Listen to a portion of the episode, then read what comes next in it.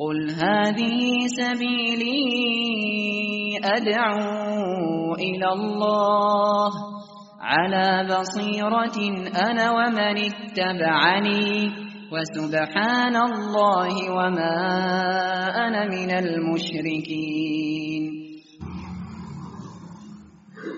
إن الحمد لله نحمده ونستعينه ونستغفره ونعوذ بالله من شرور أنفسنا ومن سيئة أعمالنا. من يهده الله فلا مضل له ومن يضلله فلا هادي له. وأشهد أن لا إله إلا الله وحده لا شريك له. وأشهد أن محمدا عبده ورسوله.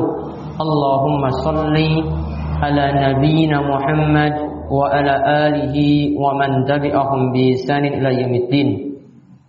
قال الله تعالى في كتاب الكريم يا أيها الذين آمنوا اتقوا الله حق تقاته ولا تموتن إلا وأنتم مسلمون.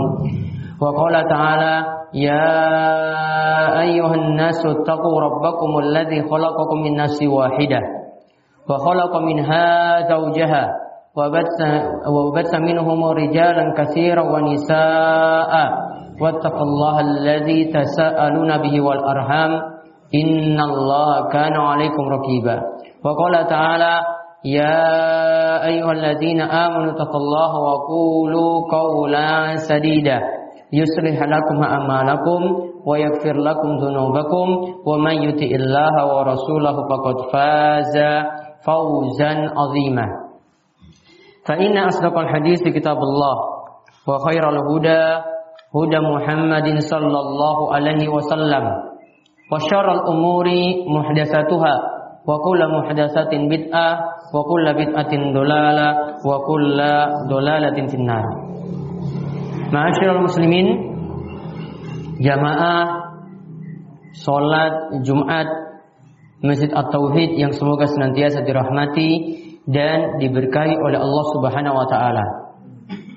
Kita bersyukur pada Allah atas nikmat dan karunia yang telah Allah anugerahkan kepada kita sekalian, kita diberikan kesehatan, masih diberikan umur panjang. Dan juga waktu luang serta nikmat yang lebih besar daripada itu semuanya yaitu rizki pada batin kita. Yaitu berupa kenikmatan iman dan kenikmatan Islam. Mugi-mugi kita menjadi hamba Allah Subhanahu wa taala yang bersyukur dan nantinya Allah akan terus menambahkan kita berbagai macam nikmat yang lainnya. Dan kita juga bersyukur pada Allah Subhanahu wa taala kita telah menginjak hari terakhir dari bulan Zulqa'dah. Dan besok hari kita akan mengawali bulan besar bulan Zulhijjah mulai pada hari Sabtu tepatnya nanti pada waktu maghrib kita masuk dengan bulan Zulhijjah yaitu tanggal 1. Dan bulan tersebut adalah bulan yang mulia di mana Nabi SAW itu mengatakan, Mamin ayam al-amal salih fiha.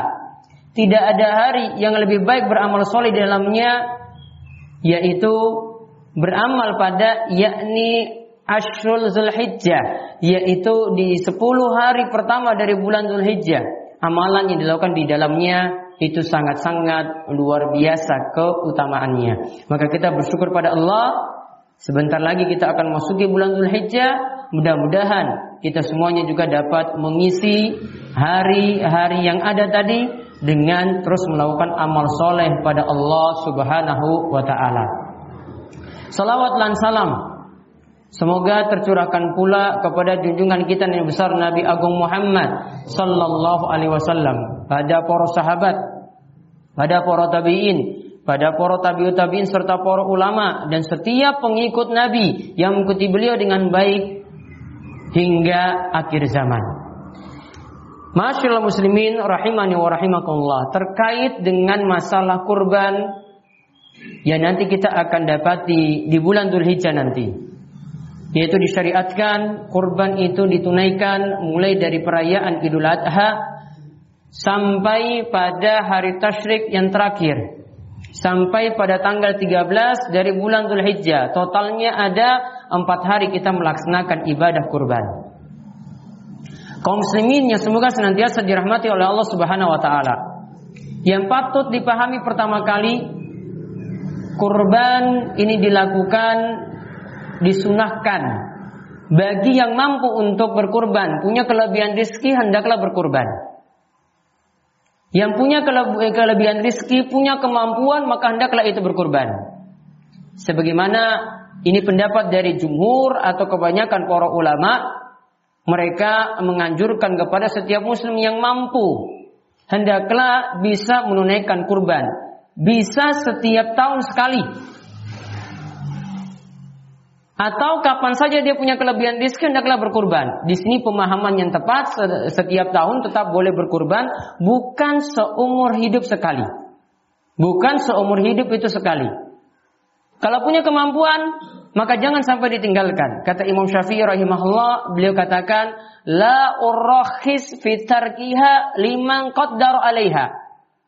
Aku tidaklah memberikan keringanan bagi yang mampu berkurban maka tetaplah dia itu berkurban. Aku tidaklah memberikan keringanan bagi yang mampu berkurban, tetaplah dia itu berkurban. Jadi jangan sampai meninggalkan ibadah kurban. Karena ingat, kurban ini bentuknya nanti sodakoh.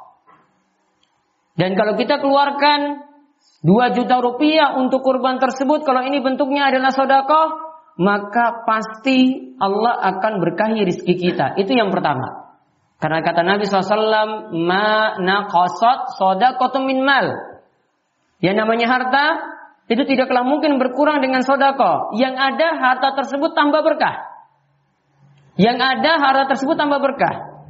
Kita punya simpanan 20 juta rupiah. Kalau kita mampu untuk berkurban dengan 2 juta rupiah berkurang jadi 18 juta. Maka 2 juta yang hilang memang secara bentuknya itu hilang. Namun itu akan diberkahi oleh Allah Subhanahu wa taala, hilang namun Allah ganti dengan pahala atau Allah nanti akan mengganti dengan rizki, pintu rizki, pintu rizki yang lainnya. Maka harus yakin dengan janji Allah Subhanahu wa taala, "Ma anfaqtum min syai'in huwa yukhlifuh." Wallahu khairur razikin. Dan ingatlah Allah itu katakan apa saja yang kalian infakkan. Kurban termasuk infak maka ingatlah Allah yang nanti akan memberikan ganti. Yang kedua yang perlu dipahami, kalau kita berkurban, maka niatannya bukan untuk cari pujian, bukan untuk riak, bukan untuk sum'ah, bukan untuk didengar orang lain kita itu wong suge sehingga setiap tahunnya itu berkurban, bukan. Namun yang kita cari itu adalah dari daging yang nanti diperoleh, dari darah yang nanti dialirkan, yang kita inginkan dapat ridho Allah Subhanahu wa taala. Jadi bukan ridho manusia yang kita cari. Maka Allah Subhanahu wa taala sebutkan dalam surat Al-Hajj ayat ke-37. La yanalallaha luhumuha wala dima'uha walakin yanaluhu taqwa minkum yang Allah inginkan dari kurban yang kita lakukan itu bukanlah daging yang Allah inginkan. Bukanlah darah yang mengalir. Namun yang Allah inginkan Allah ingin dapat bukti sejauh mana ketakwaan kita pada Allah Subhanahu wa taala. Allah ingin mendapatkan bukti sejauh mana ketakwaan kita pada Allah Subhanahu wa taala. Berarti berkurban haruslah ingin mencari ridho Allah Subhanahu wa taala. Karena ibadah yang ikhlas, ibadah yang dilakukan ingin mencari ridha, itulah yang nanti akan mendapatkan balasan dari Allah Subhanahu wa taala. Dan nanti ketika berjumpa dengan Allah, dia akan mendapatkan balasan. Namun amalan yang cari sum'ah dengan ria, ingin cari kedudukan sosial, ingin dipuji oleh orang lain, maka tidak akan mendapatkan balasan di sisi Allah Subhanahu wa taala. Bukankah Allah berfirman dalam surat Al-Kahfi ayat terakhir, "Man kana yarju liqa'a Siapa yang ingin berjumpa dengan Allah, Rabbnya. Falyamal amalan soleha, maka lakukanlah amalan soleh. Sesuai dengan tuntunan, wala yusyrik bi ibadati rabbih ahada. Dan janganlah dia berbuat syirik. Mencari ridho selain Allah itu berarti berbuat syirik. Berbuat syirik kepada Allah dengan menyekutukan Allah dengan sesuatu apa pun. Maka yang kedua di sini berkurbanlah dengan tujuan mencari ridho Allah Subhanahu wa taala. Kemudian yang ketiga, lakukanlah amalan kurban itu sesuai dengan tuntunan. Kenapa dituntut untuk sesuai dengan tuntunan Rasul Shallallahu Alaihi Wasallam? Coba perhatikan.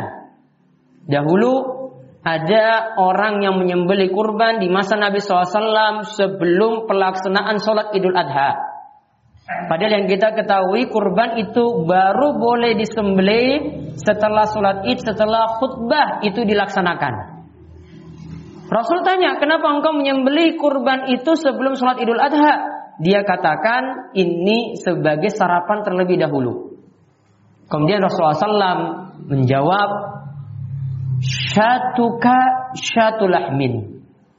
Kambing yang engkau sembelih statusnya bukan kambing kurban, namun statusnya daging biasa, bukanlah daging kurban. Statusnya itu daging biasa dan bukan daging kurban. Coba lihat karena tidak memenuhi tuntunan dari Nabi SAW, malah kurbannya itu jadi bermasalah. Maka kalau mau berkurban, maka carilah atau belajarlah Kemudian dalamilah ilmu-ilmu yang berkaitan dengan masalah kurban. Kita tahu ketentuan kurban. Kita hanya boleh berkurban dengan tiga bahimatul an'am, tiga hewan ternak, unta, sapi, dan kambing. Yang punya lembu boleh digunakan untuk berkurban, yang punya wedus Jawa bisa digunakan untuk berkurban. Untuk sapi tadi atau unta boleh dengan patungan tujuh orang. Sedangkan untuk kambing cuma untuk ansyaksin wahid. Cuma untuk satu orang saja. Namun satu orang ini boleh diniatkan pahalanya untuk satu keluarga. Maka aturannya sudah ada.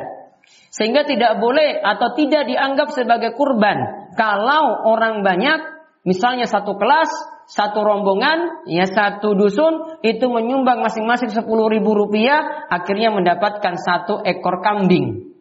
Karena aturannya kambing cuma dari satu orang saja sebagai urunan, yang menanggung urunannya cuma dari satu orang. Maka aturannya ada. Penuhilah tuntunan Nabi SAW dalam hal ini. Contoh lagi kita berkorban, jauhi cacat-cacat yang ada. Tidak boleh hewannya buta sebelah, tidak boleh pincang, tidak boleh sakit, tidak boleh juga sangat-sangat kurus. Juga dijauhi, baiknya dijauhi, namun hukumnya makruh. Kalau hewannya itu sanglir, artinya biji pelirnya itu cuma satu, atau telinganya itu suek, telinganya itu sobek, atau tanduknya itu retak, atau patah, atau pecah, atau juga ekornya itu terpotong, atau giginya itu ompong. Yang kami sebutkan terakhir-terakhir ini selain dari empat tadi, ini hukumnya makruh, namun sah untuk dijadikan kurban.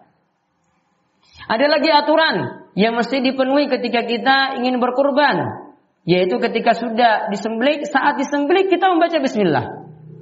Nabi tuntunkan membaca bismillah wallahu akbar lalu membacakan doa untuk diterimanya kurban tersebut dengan doa misalnya Allahumma minka wa ilaika fataqabbal min. Siapa nama sahibul kurban nanti disebutkan di situ. Lalu kurbannya disembelih dengan dihadapkan ke arah kiblat, dibaringkan pada sisi kiri, setelah disembelih kemudian dikuliti, ya diambil bagian-bagian dagingnya, jeroannya dan seterusnya, maka kemudian dibagi. Sepertiganya bisa diambil oleh sahibul kurban atau dia cuma mendapatkan satu suap saja. Disunahkan untuk dia memanfaatkannya sebagian. Kemudian sebagian lagi untuk sodako, sebagiannya lagi untuk dihadiahkan kepada tetangga, kepada kerabat, kepada teman kerja, kepada orang-orang yang dia sukai. Dia bagikan kepada orang lain tadi sebagai bentuk hadiah. Namun secara aturan kurban itu tidak boleh diperjualbelikan. Hasil-hasil kurban yang ada sebagaimana dikatakan oleh seorang ulama mazhab Syafi'i, beliau katakan wala yabi'u minal udhiyah. Tidak boleh sama sekali menjual hasil kurban sedikit pun.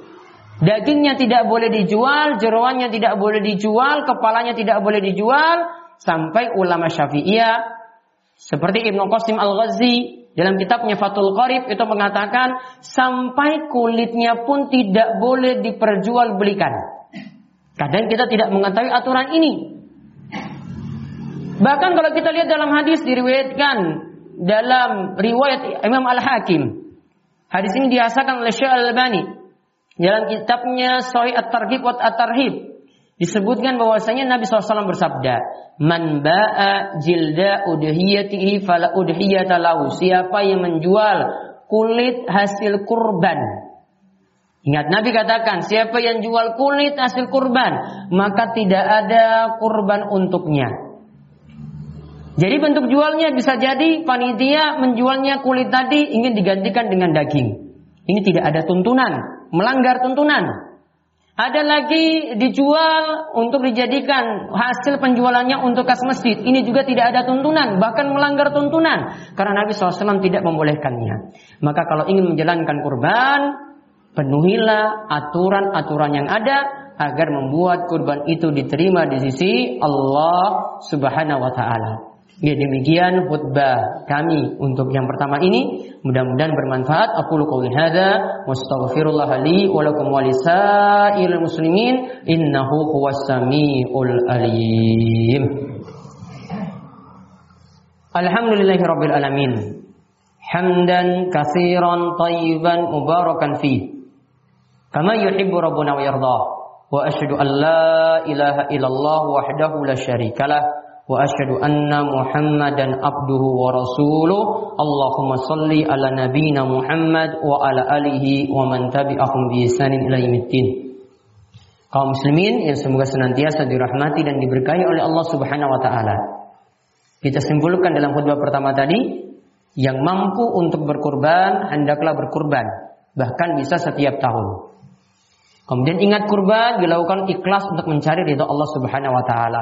Kemudian kurban dilakukan hendaklah memenuhi tuntunan karena kita punya panutan, punya suri tauladan dari Nabi kita Muhammad sallallahu alaihi wasallam. Kemudian satu lagi yang ingin diingatkan di sini bagi siapa saja yang punya niatan untuk berkurban. Ketika sudah masuk satu Zulhijjah, mulai dari nanti maghrib Mulai nanti pada sholat maghrib itu sudah masuk azan maghrib sudah masuk satu Zulhijjah pada hari ini. Maka sejak itu tidak boleh memotong kuku dan tidak boleh memotong rambutnya, rambut pada kepala ataupun rambut pada bagian-bagian yang lainnya. Kenapa demikian? Karena ini larangan yang disebutkan oleh Rasul SAW disebutkan dalam hadis Ummu Salamah yaitu dari riwayat Muslim Rasulullah SAW itu bersabda idza dakhalatil ashru jika telah masuk bulan Zulhijjah wa arada ahadukum dan salah seorang di antara kalian ingin berkurban berarti sudah punya niatan berkurban maka kata Nabi SAW fala yamassa min sya'rihi wa basharihi dalam riwayat yang lain dikatakan wa asfarihi maka janganlah dia memotong rambutnya. Termasuk kumis termasuk bulu ketiaknya dan bulu-bulu yang lainnya tidak boleh dia potong. Termasuk juga di sini kulitnya dan juga dalam riwayat lain disebutkan tidak boleh memotong kukunya. Maka kalau ingin memotongnya maka lakukanlah sebelum waktu maghrib nanti sebelum masuk tanggal 1. Setelah tanggal 1 sampai hewan kurbannya disembelih, maka tidak boleh melakukan pemotongan kuku atau ya memotong rambutnya karena ini dilarang oleh Nabi SAW kepada sahibul kurban, bukan pada hewan kurban. Karena di awal hadis sudah disebutkan man aroda wa aroda ahadukum. Salah seorang di antara kalian ingin berkurban. Berarti pembicaraannya pada sahibul kurban, bukan pada hewan kurban. Maka penuhilah aturan ini, ini di antara aturan yang mesti dipenuhi ketika kita menjalankan ibadah kurban. Bagi yang menjalankan ibadah kurban, mudah-mudahan Allah Subhanahu wa taala berkahi rizkinya, sedekah yang dia keluarkan mudah-mudahan bertambah berkah. Dan Allah memberkahi keluarganya, diganti rizkinya dengan yang lebih baik dan mudah-mudahan mendapatkan pahala yang melimpah di sisi Allah Subhanahu wa taala. Yang belum berkeinginan berkurban dan ingin berkurban juga mudah-mudahan Allah terus melampangkan rizki dan Allah mengganti rizkinya juga dengan yang lebih baik ketika dia itu nantinya itu berkurban. Kaum muslimin yang semoga senantiasa dirahmati oleh Allah Subhanahu wa taala.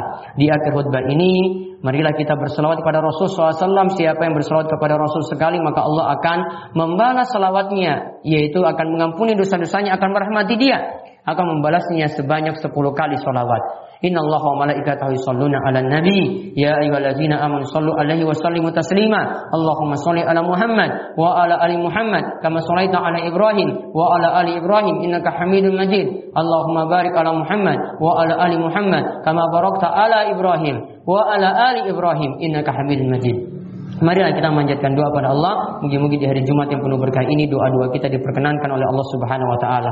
Allahumma fir lil muslimina wal muslimat wal mu'minina wal mu'minat al ahya'i minhum wal amwat innaka sami'un qaribun mujibud da'wat. Allahumma Allahumma alif baina qulubina وأصلح ذات بيننا واهدنا سبل السلام ونجينا من الظلمات إلى النور وجنبنا الفواحش ما ظهر منها وما بطن وجعلنا شاك وجعلنا وبارك لنا في أسمائنا وأبصارنا وقلوبنا وأزواجنا وذريتنا وتب علينا إنك أنت التواب الرحيم وجعلنا شاكرين لنعمك مسنين بعليك قابلين لها وأتمها علينا.